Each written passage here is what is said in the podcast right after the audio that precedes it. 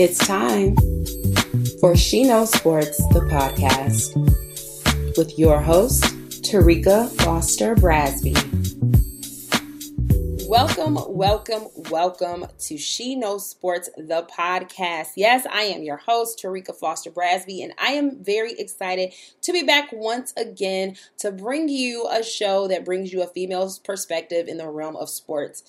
We have such a great show lined up for you today. Look, I'm so used to saying we because there's like 50 million people who are normally on a podcast with me when it's just me and I'm the only person. So, not we, but I have a great show lined up for you today. I'm going to talk some NFL news as a lot has transpired over the last few days, but I'm specifically just going to get into the Adrian Peterson situation and Antonio Brown getting his money. Show me the money. Um, I'm also going to delve into some NBA and I'm going to discuss some Raptors basketball today because later joining me in the show, I am going to have Miss Meghan McPeak, who's the only female play by play announcer in the NBA D League for Raptors 905. So I'm excited to hear from her. Um, I'm excited to talk some basketball. Would love to hear from the fans. So make sure you guys are hitting us up on Twitter, hitting me up on Twitter at She Knows Sports underscore. Feel free to dial into the show. It's 646 787 1968. I would love to open up the She Knows Sports hotline towards the end of the show. So if I got some callers who want to talk to me, that's where you can get it in with me. But let's get right into it.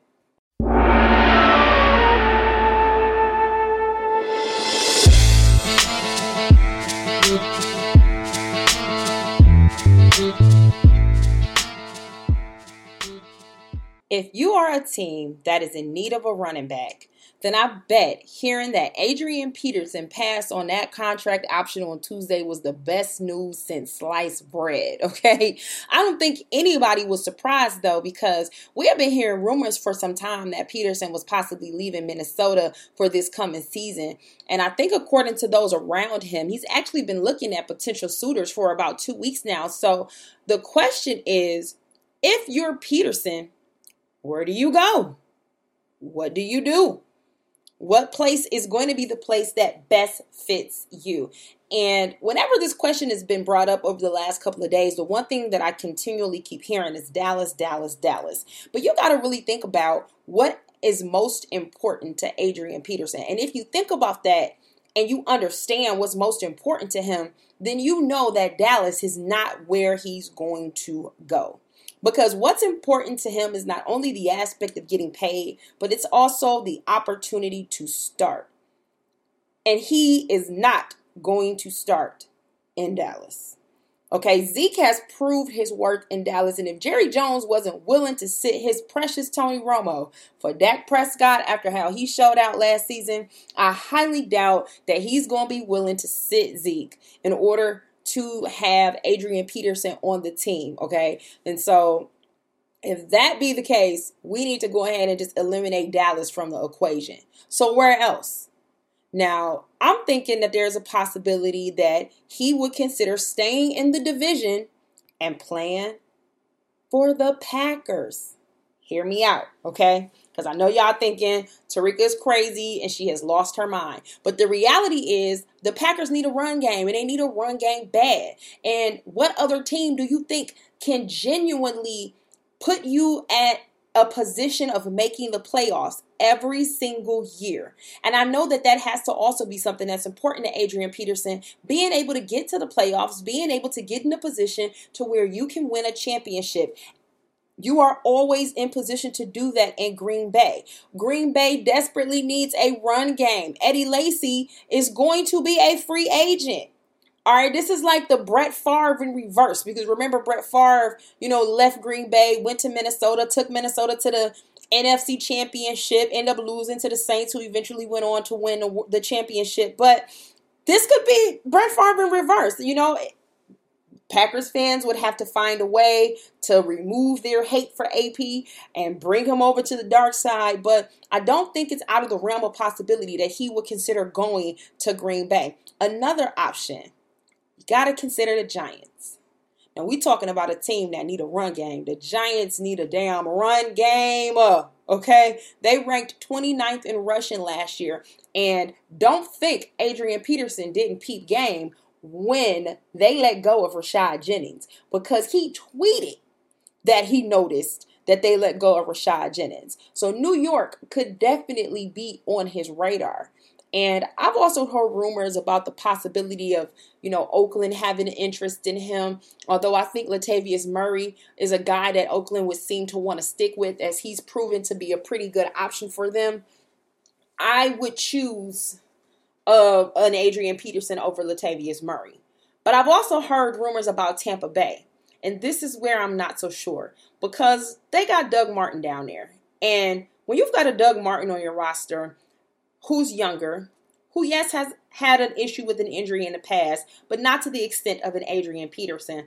I think that you want to stick with the guy who's been your guy for the last few years, a guy who knows your system, a guy who has worked with Jameis Winston and understands that dynamic. I don't think that you take a chance in grabbing Adrian Peterson and messing up that chemistry that's potentially there. Not only that, I know that Doug Martin has a four game suspension looming over him, but at the end of the day, you know Adrian Peterson is not going to want to just be the guy to start these four games while Doug Martin is out. He's going to want the position permanently. And I'm just not sold that Tampa Bay is going to be willing to give him the position permanently over a younger Doug Martin. So, those two teams I heard, not quite sure if they'll really pan out. But in all honesty, it really wouldn't surprise me at all if he decided to just stay in Minnesota.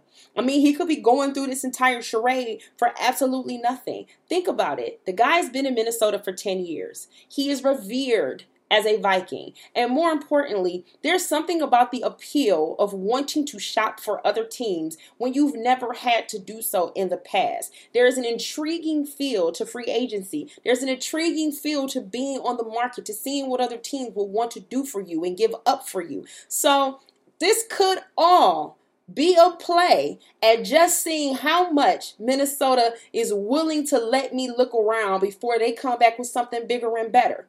We don't know. We'll see. But other headlines that have been shaking the NFL this week, I gotta go with Antonio Brown. Antonio Brown just got paid, y'all. I'm talking about got paid. Like, just got paid. Okay, $68 million contract for four years, which includes a $19 million signing bonus, a $19 million guaranteed and an annual salary of $17 million, which makes him the highest paid wide receiver in the league.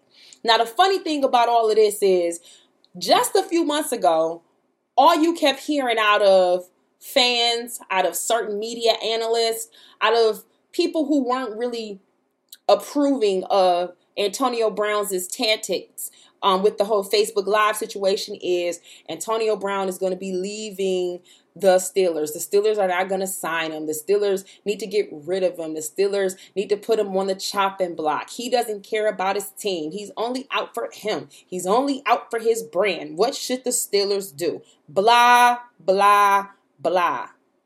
This is Antonio Brown, y'all.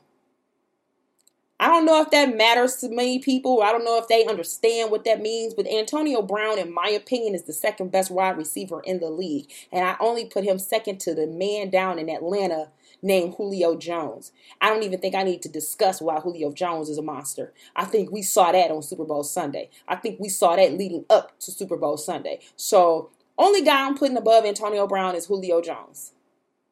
You have to be out of your mind to get rid of Antonio Brown. So what he wants to build his brand. He can build his brand all he wants to off the field. On the field, I need to get Antonio Brown the ball. And I think that the general manager understands that mindset because he had a conversation with the Pittsburgh Gazette who confirmed everything I'm saying. His exact words were, and I quote, Anytime I think about it or someone wants to dispute it, all I think of is him making a highly unlikely play of being able to reach that ball across the end line between two defenders to secure the division for us.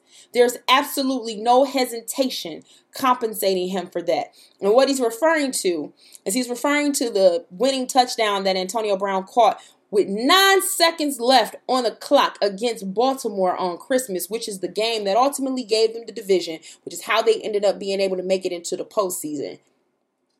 Look, Kevin Colbert is like, look, look, bro, I'm paying this man. And you know what?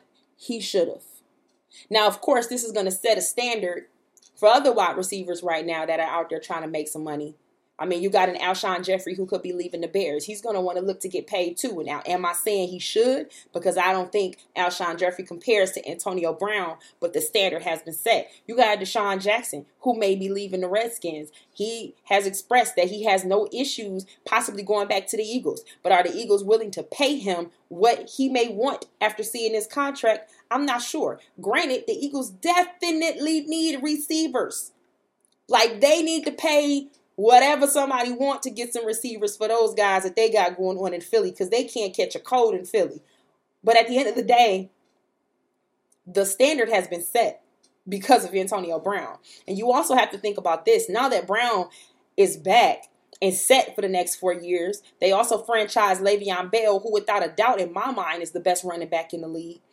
The question is, does Ben Roethlisberger come back because he made some puzzling statements at the end of the season about possibly retiring, or he wants to, you know, look at his future and evaluate what his future would hold for him. But if they bring Ben Roethlisberger back, which I think is a strong possibility considering that they've locked up their other two key elements to their offense, I think the Steelers still have a window open of an opportunity to make something happen for them in the AFC. They got to figure out a way to get past the Patriots. And more importantly, they got to figure out what to do about that defense because we're used to this steel curtain. We're used to seeing the Pittsburgh Steelers come through one of the toughest defenses that you've ever seen. And over the last year or so, they haven't really been able to bring that. And that's ultimately been part of their downfall and not being able to get past where they've been able to get past. But I think that um, they still have a window of an opportunity $68 million, y'all. Antonio Brown got paid.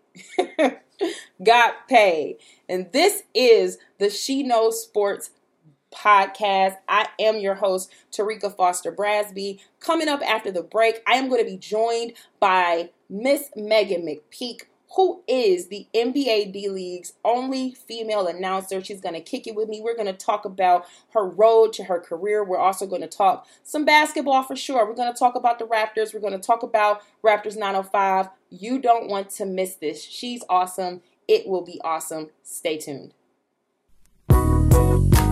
What's up, y'all? It's Kenza Ashley, makeup enthusiast, media group, and the host of Lipstick Shade the podcast. You can check me out on Lipstick Shade the podcast on iTunes and SoundCloud. Make sure you subscribe for everything social, musical, political, and all of that great stuff.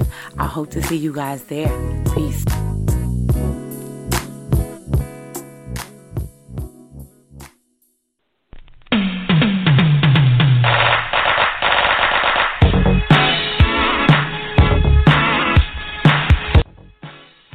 Guys, welcome back to She Knows Sports, the podcast. And I am excited to be joined by the NBA D League only female play by play announcer, Raptors 905, NBA TV Canada.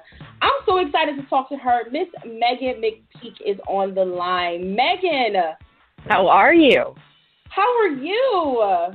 I I am well, my lo- my lower back is not so great. I just got back from the gym and my trainer killed me, but it's all it's all it's all for you know pain is beauty, right? It, it is. You know what? I have peeped videos on Twitter of you in the gym, and you go so hard. So I believe it. Yeah, yeah. Mark Marcus likes to take. Uh, he takes he takes pay, he takes a lot of pleasure in the pain that he puts me through. But at the end of the day, I am I'm happy with the results that I have gotten so far. So although I am sore, I I know it will pay off. But I am fabulous. Other than that, how are you doing? I'm so glad that you have this podcast going because who else better to talk about sports than women?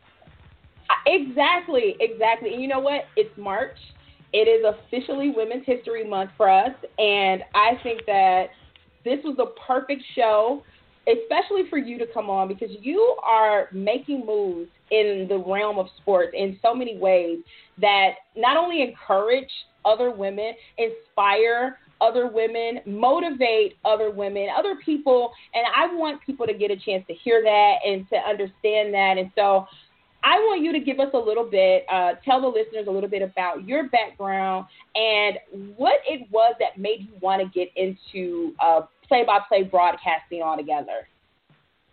Well, thank you so much for having me. First of all, I appreciate you, you know, kicking off Women's History Month uh, and and having me on the show. So I appreciate that, um, and I appreciate everything that you've had to say and all the sentiments that you've sent my way. I, I really do appreciate you and and what you're doing for women in sports yourself. I know you work with my mentor, LaChina. Um, so I, I've been able to hear her podcast and, and take a listen to the great things she's doing. Um, but when she's I think amazing. about it, like it's women like, right? She is, she's fabulous. She is absolutely fantastic. Uh, but would, you know, like when I look at women like her, Pam Ward, Beth Mowins, Doris Burke, mm-hmm. you know, when I look at women like that, it's because of them that I'm able to do what I do and to have the title of being the only female play-by-play in the D League, um, and hopefully one day I'll have the title of being the first and only female uh, in in the NBA. That would be absolutely amazing. But I got into it. Uh, you know, every little girl who plays who plays sports you know, especially basketball. They want to be the first female in the, in the NBA, and then you know, 20 years ago, the WNBA has to come along and ruin all our dreams.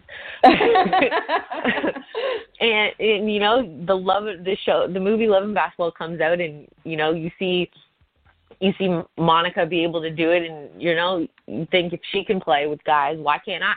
Um, so I had the hopes and dreams, much like most of my friends, to eventually play in the NBA, and then you know, up up here in Canada, we don't we get everything later when it comes to sports uh, than you guys do in the states. Uh, so we didn't we didn't we weren't getting anything about the WNBA uh, until I want to say maybe maybe like within the last 10 years only it's been starting to be on uh television up here with NBA TV Canada uh now up here and you know as much as i would love to see i would love to see every single game on. I don't see why it shouldn't be. It's in the off season of the nba it's in the off season of hockey. So you know we can put aside the love for hockey up here. Show more mm-hmm. WNBA games. Like come on. Get right. more women up here. Like i mean when you look at it too like look at look at the kia nurses of canada.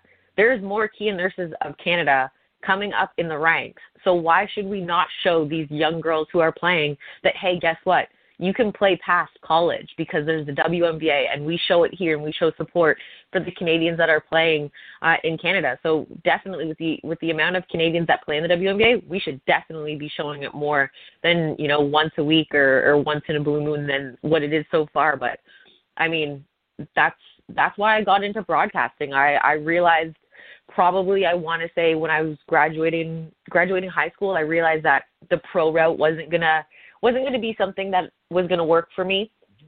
Not because like I couldn't play or I didn't want to do it.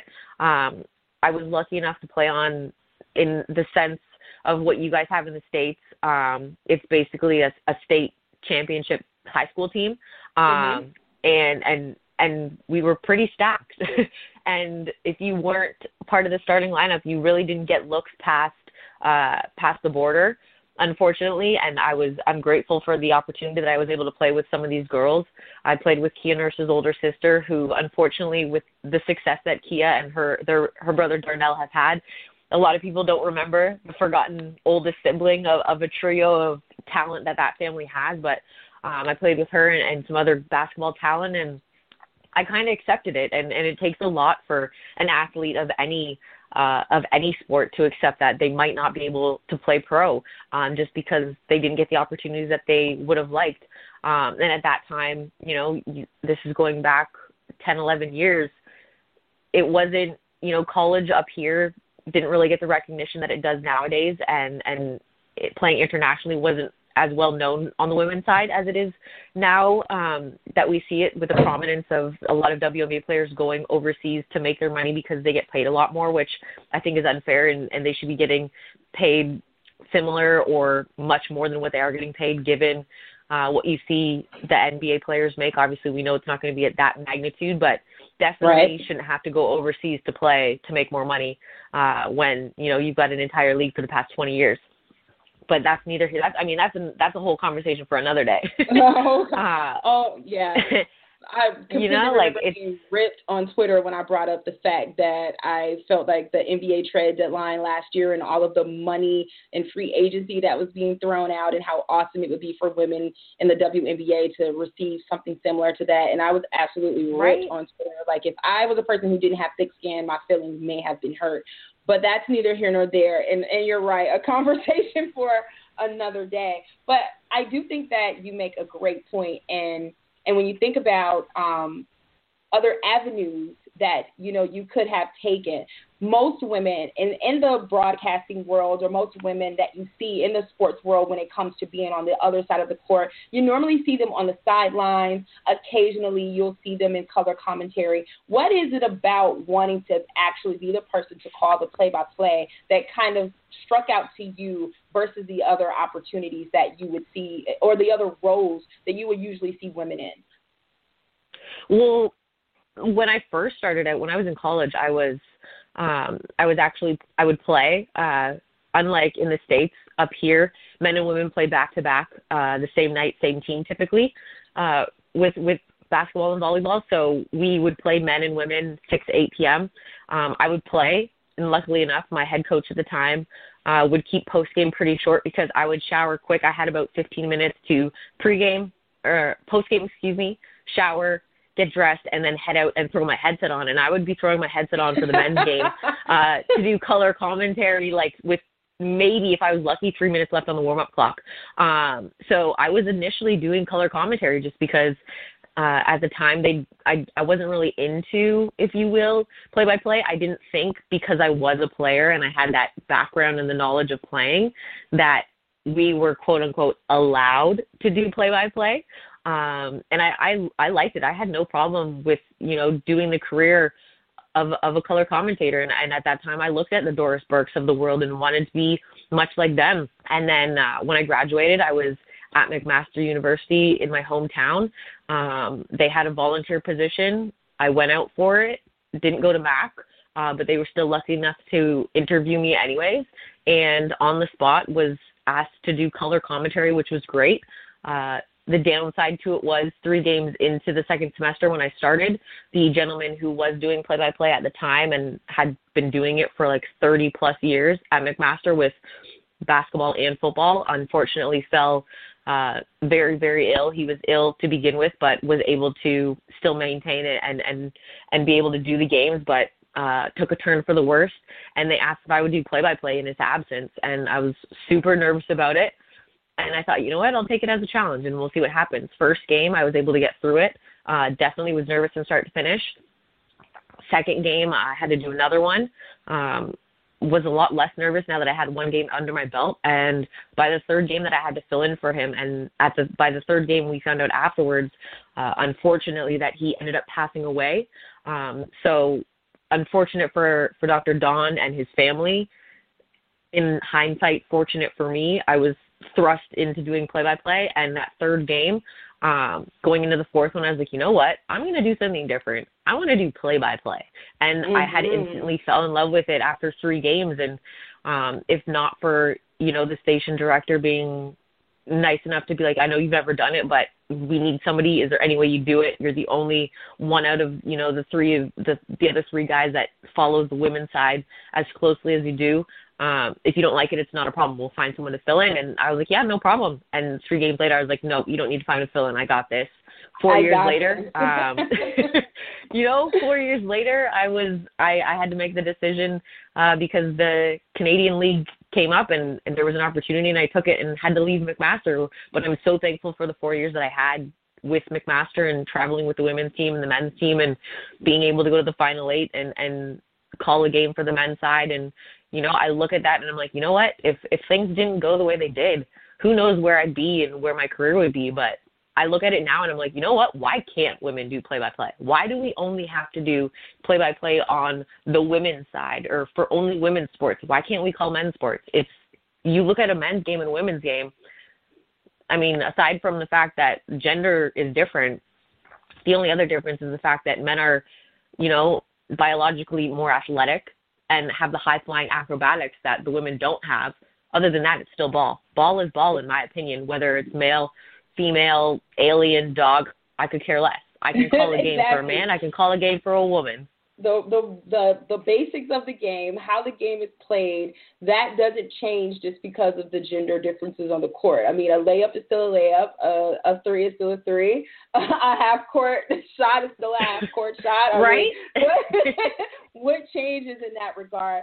Now, you cover Raptors 905, which is uh, the NBA D League team for the Toronto Raptors, and the Toronto Raptors have been going through quite a few changes over the last week or so, specifically with Kyle Lowry being out, yep. them uh, getting PJ Tucker in the by the team by the dead by the deadline, who actually I believe started his career in Toronto, so it was kind of like a, a 360 for him. And um, right. For Raptors 905, however, if I'm not mistaken, the head coach is Jerry Stackhouse, correct? Yes, he is. what is that like? I mean, as far as you know, I'm I'm from Detroit, so I'm familiar um, with all former Detroiters, and so how uh-huh. is that like having a guy like Jerry Stackhouse? Kind of like, what does he bring to the team from his NBA experience, and what is he telling those guys? What does he bring to that to that atmosphere? Well, first off, I just have to give you props. You're probably uh, and I mean this in no disrespect to your fellow Americans, you're probably the first American I've spoken to that's been able to say Toronto without pronouncing every single letter of the word. So props to you. I have the, I, it so, rolled, yo, it rolled off your tongue like you were from the six, like so easily. It just Toronto. We up here to, we don't say that middle T. You know what? So here, so here it is, right? I used to work like pause break. I used to work for this call center, and we used to call Canada all the time. So I used to call Mississauga and everywhere, and I would talk to people all the time, and they would have to give me the differences between dinner and supper, and I was like, "Oh my God, you guys are killing me!" I ha-, and and it was just so funny because they would say, "You must be from the states because your accent is different," and I was like, "Wait, I have an accent? This is crazy." So yeah, I, I'm a little, I have a little background in speaking to Canadians, so there it is. amazing, amazing. Props to you. It's it's hilarious when I hear it, but at the same time, it's no different than when we try to say cities in the states and you guys are like well why do you say it that way? But whatever. When when you you know when you look at i mean having a coach and and look at last season jesse mermuys who's now an assistant coach with luke walton in the lakers formerly was an assistant coach with coach casey before he was put into the head coach position uh, for the inaugural season with the 905 now you have stack who was on the coaching staff as an assistant last season with coach casey he's got the 18 year veteran experience. You know, he's he's I believe I want to say a two time All Star. Um, has mm, you know he he has all that background, but the main thing I look at and what he brings uh, brings to the team and the organization on the D League side, and especially to the players, and it's the one thing I've noticed the most. And talking with some different players uh, and and even talking with Stack and and assistant coach Donnie Tyndall and kind of getting his idea of of what Stack brings that's different from other coaches in the D League uh, that might not have that NBA veteran experiences. The fact that Stack can relate to these guys. Yes, Stack was drafted. Yes, he went to the big name UNC Tar Heel school. I get that. Some of these guys went to big name schools. You know, it, that's no different. You take that out of the equation and the only difference between them is the fact that Stack was drafted, and and these guys are doing it a little different uh, way than what he has, but he still has he still has the experience of being a rookie in the NBA, going through the ups and downs, having to deal with the potential of a rookie wall and the back and forth and the flying, and and trying to deal with with family and and not having them around all the time and what it takes to grow in this league and grow as a player and also grow as a man and be a contributing person to society. But the one thing I've noticed as well too is the fact that he tries to instill on these guys that I played 18 years and mm-hmm. I had to play 18 years. The way I did it, I changed the way I played. I adapted to the way the NBA was changing.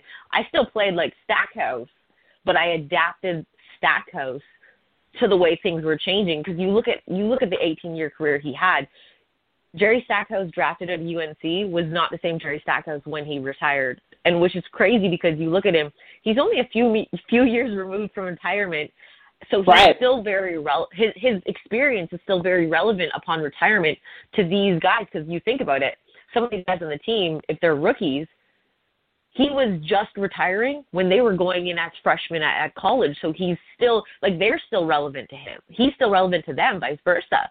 Um, so the main thing I think that I've noticed personally from what he's able to bring to these guys is the experience as not only a player but a grown man for 18 years on how to carry yourself to be successful in this in this business because the NBA is no longer a sport; it's a business. It Absolutely. is a business when you think about it and the way it's changed from the 90s with Michael Jordan and what he's done um, to change the way that people look at the NBA. It's no longer just a sport, it is a business, and, and these guys have to be prepared for it. So I think having a head coach that has the experience, um, it, it's definitely different for for the 15 guys on the roster because they, you know, some coaches can say what they want, they can tell you what they think, but unless they've walked in the shoes, you don't necessarily want to take what they have to say uh, as truth. You want to take it with a grain of salt. But when it comes to Stackhouse, he's walked in their shoes. He knows what it takes to play at the NBA and to be successful and to continue to be able to be useful as as an 18 year vet. So they can take what he has to say and know that he's telling us from experience and not just what he's thinking. This is Miss Meghan McPeak, you guys, dropping knowledge. Okay, for anybody out there who think that women can't talk sports or basketball, you guys are tripping because it's happening right now on the She Knows Sports podcast. Now, before I let you go, um, with the loss of Kyle Lowry uh, for the Raptors, a lot of people are now starting to, to see their seating seating fall. Um, do you still believe that they'll bounce back from, you know, this recent streak that they've been on? And where do you see the Raptors finally placing when it comes to the overall aspect of the, the Eastern Conference? Well, and it's funny because I was at the gym and, you know, I, I work part time at the the gym I work out at, and that's the question I always get asked when I go in. But you know, my coworker is like, "Are you concerned? Are you panicking yet? Like, what's right. what's your? Should we be panicking?"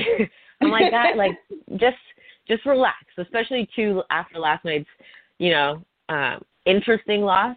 Mm-hmm. I guess the best word I could use. Um, I mean, when you when you look at the loss of Kyle Lowry, does it suck? Hundred percent. Hundred percent sucks. Unfortunately, the timing is terrible when there's only 24 games left in the season. Um, but I think when you look at the fact that they lose him now after trade deadline versus had had this injury, you know, had it blown up um, beginning of December or mid December, beginning of January. You question if Masai really makes those moves, or does he try mm-hmm. to go out and get a veteran point guard? Um, personally, let's say Kyle says something before All Star, he pulls out of All Star. I personally still think Masai makes the move to get PJ Tucker mm-hmm. because mm-hmm. you've got. I mean, you look you look at this roster; they have a plethora of, of point guards. Their backup point guard is Corey Joseph. He's got an NBA title. A lot of people seem to forget Corey Joseph came up in the system of Gregg Popovich, one of the best coaches in NBA history. And if that's your backup point guard, if I'm Coach Casey, I'm okay if I lose Kyle Lowry. Then you look at DeLon Wright and Fred Van VanVleet it's very interesting that both of your your backup to your backup point guards are both four year college players. They've matured mm-hmm. as players when you look at it over the college spectrum. Um, so I think at the at the point guard position, they're okay. It's not you're you're not panicking if you're Coach Casey and the coaching staff and Masai. So I personally would think that Masai still goes out and makes those moves. Had Kyle said something before uh, All Star and pulled out, because those were areas they needed with or without Kyle they needed a backup four and they needed a backup three. Everyone knew that. Um, so I don't think as of yet it's time for fans and, and, and you know, to panic um, when it comes to their seeding. I think that there's going to be a little up and down over the next, you know, three, four weeks with Kyle being out of the lineup. Um, it's expected anytime he's out of the lineup. There's always that up and down with the team. But I think a lot of it is going to be interesting to see how DeMar handles it. DeMar hasn't really ever played an extended period of time without Kyle Lowry. And it'll be this this will say a lot about DeMar's presence as a quote unquote all star and an elite player. How he handles it. Does he continue to go for for 30 plus a night? Is that what they need for him to win? That might be what they need for him to win. But does he also, you know, pick up seven, eight, nine assists as well because he's getting his teammates involved? Five, six, seven, eight, nine rebounds because he's crashing the boards and knows, you know, I've got to be, I've got to have an impact similar ways that Kyle would have to keep these guys going he also has veteran presence around him too, because when you've got Serge Ibaka, exactly. who's the guy who can score, when you got PJ Tucker who can come off the bench and he can hit the corner three, you don't have to put all of the pressure on Demar to have to do exactly. it every single time. But I definitely agree with what you're saying. This is where DeRozan is going to have to step up more than ever to show his All Star caliber for sure. A hundred percent, a hundred percent. And I think that's why I, I'm looking at this and I'm like, if Kyle said something before All Star, I think they still make these moves because that's what they were missing. And you bring in the veteran mindset. And yes, it's veteran mindset, and PJ Tucker only five years in the league, but he still has the overseas experience. Veteran basketball mindset is veteran basketball mindset. Serge Ibaka knows what it takes to get to the Western Conference Finals he's got that veteran mindset of playing in the mm-hmm. West and, and having to deal with the wild, wild West. So they definitely needed that because that I think is what was missing last season in their playoff run. But I still think third is is still a potential um, number to go after. Second is very, very uh, aggressive for them to try and go after. I I wouldn't be surprised if they got it based on you know the rest of the regular season, the schedule between them and and Boston. But I mean, you've still got Washington nipping at your heels. Um, you've still got Indiana nipping at your heels. Miami's still, you know, they're still hot right now. If they fall into that fourth place, if I'm a Raptors fan, I might be a little bit more worried because you fall into fourth place, you know, you run the risk fourth or fifth, depending how the end of the regular season goes. Their final game of the regular season is in Cleveland. Mm. Everyone knows the Eastern Conference runs through Cleveland but you don't want to see Cleveland until the Eastern Conference Finals. If they end up slipping and fall in five, six, or seventh, that is a potential nightmare uh, in a second round playoff matchup. So I think they want to go for second, and then best case scenario, they fall into third. Meghan, it has been a pleasure speaking to you. I am so glad you were able to come on the show. I hope this will not be the last time. And please, please let all of our listeners know where they can find you on social media so they can keep up with you as well. Well, as long as you'll have me again, girl, I will be more than welcome to join you, Terrika, and, and talk sports because of you know of all the women, I I put you up there with the Jemele Hills of of the sports world because you, Jamel, I mean, the clap back game is real. and I lo- when so when you guys have fans, you know, sliding in there and, and trying to trying to put put you women in your place, the clapback is so amazing. It makes me want to work on my clapback game. So as long as you're willing to have me, I will join you as often as you would like for your podcast. Um, but social media, you can find me at Meghan McPeak. It's Meg Han, M E G H A N. I have it, an extra letter in there that some people don't want to spell, but you can find me on social media at Meghan McPeak. Thank you so much, man. You guys make sure you follow her and check her out, and we will definitely have you on the podcast again. Thanks so much. Thank you so much for having me. I appreciate it.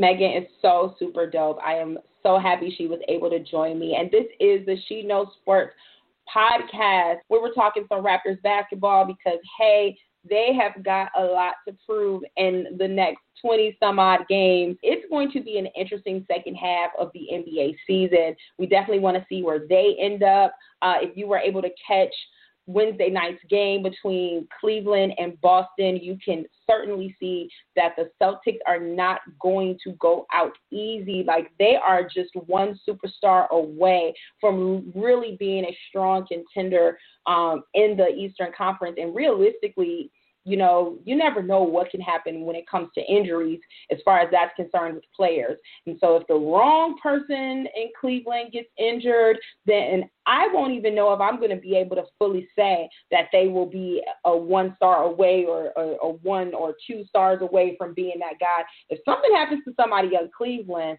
Boston could might as well say that they are the team that people in the Eastern Conference need to worry about. So I'm going to be excited to see how this ends up playing out. But I just want to thank everybody so much for tuning in today. Be sure to follow on Twitter. I am at She Knows Sports underscore. Please be sure to subscribe to the podcast in iTunes. It's She Knows Sports, the podcast. You can also subscribe to us on blogtalkradio.com slash She Knows Sports. It is always and forever a pleasure to kick it with you guys. And please make sure you are tuned in again next week. I will talk to you all then. Thank you for listening to She Knows Sports, the podcast. Sure to subscribe on iTunes and blogtalkradio.com and follow on Twitter at She Knows Sports underscore.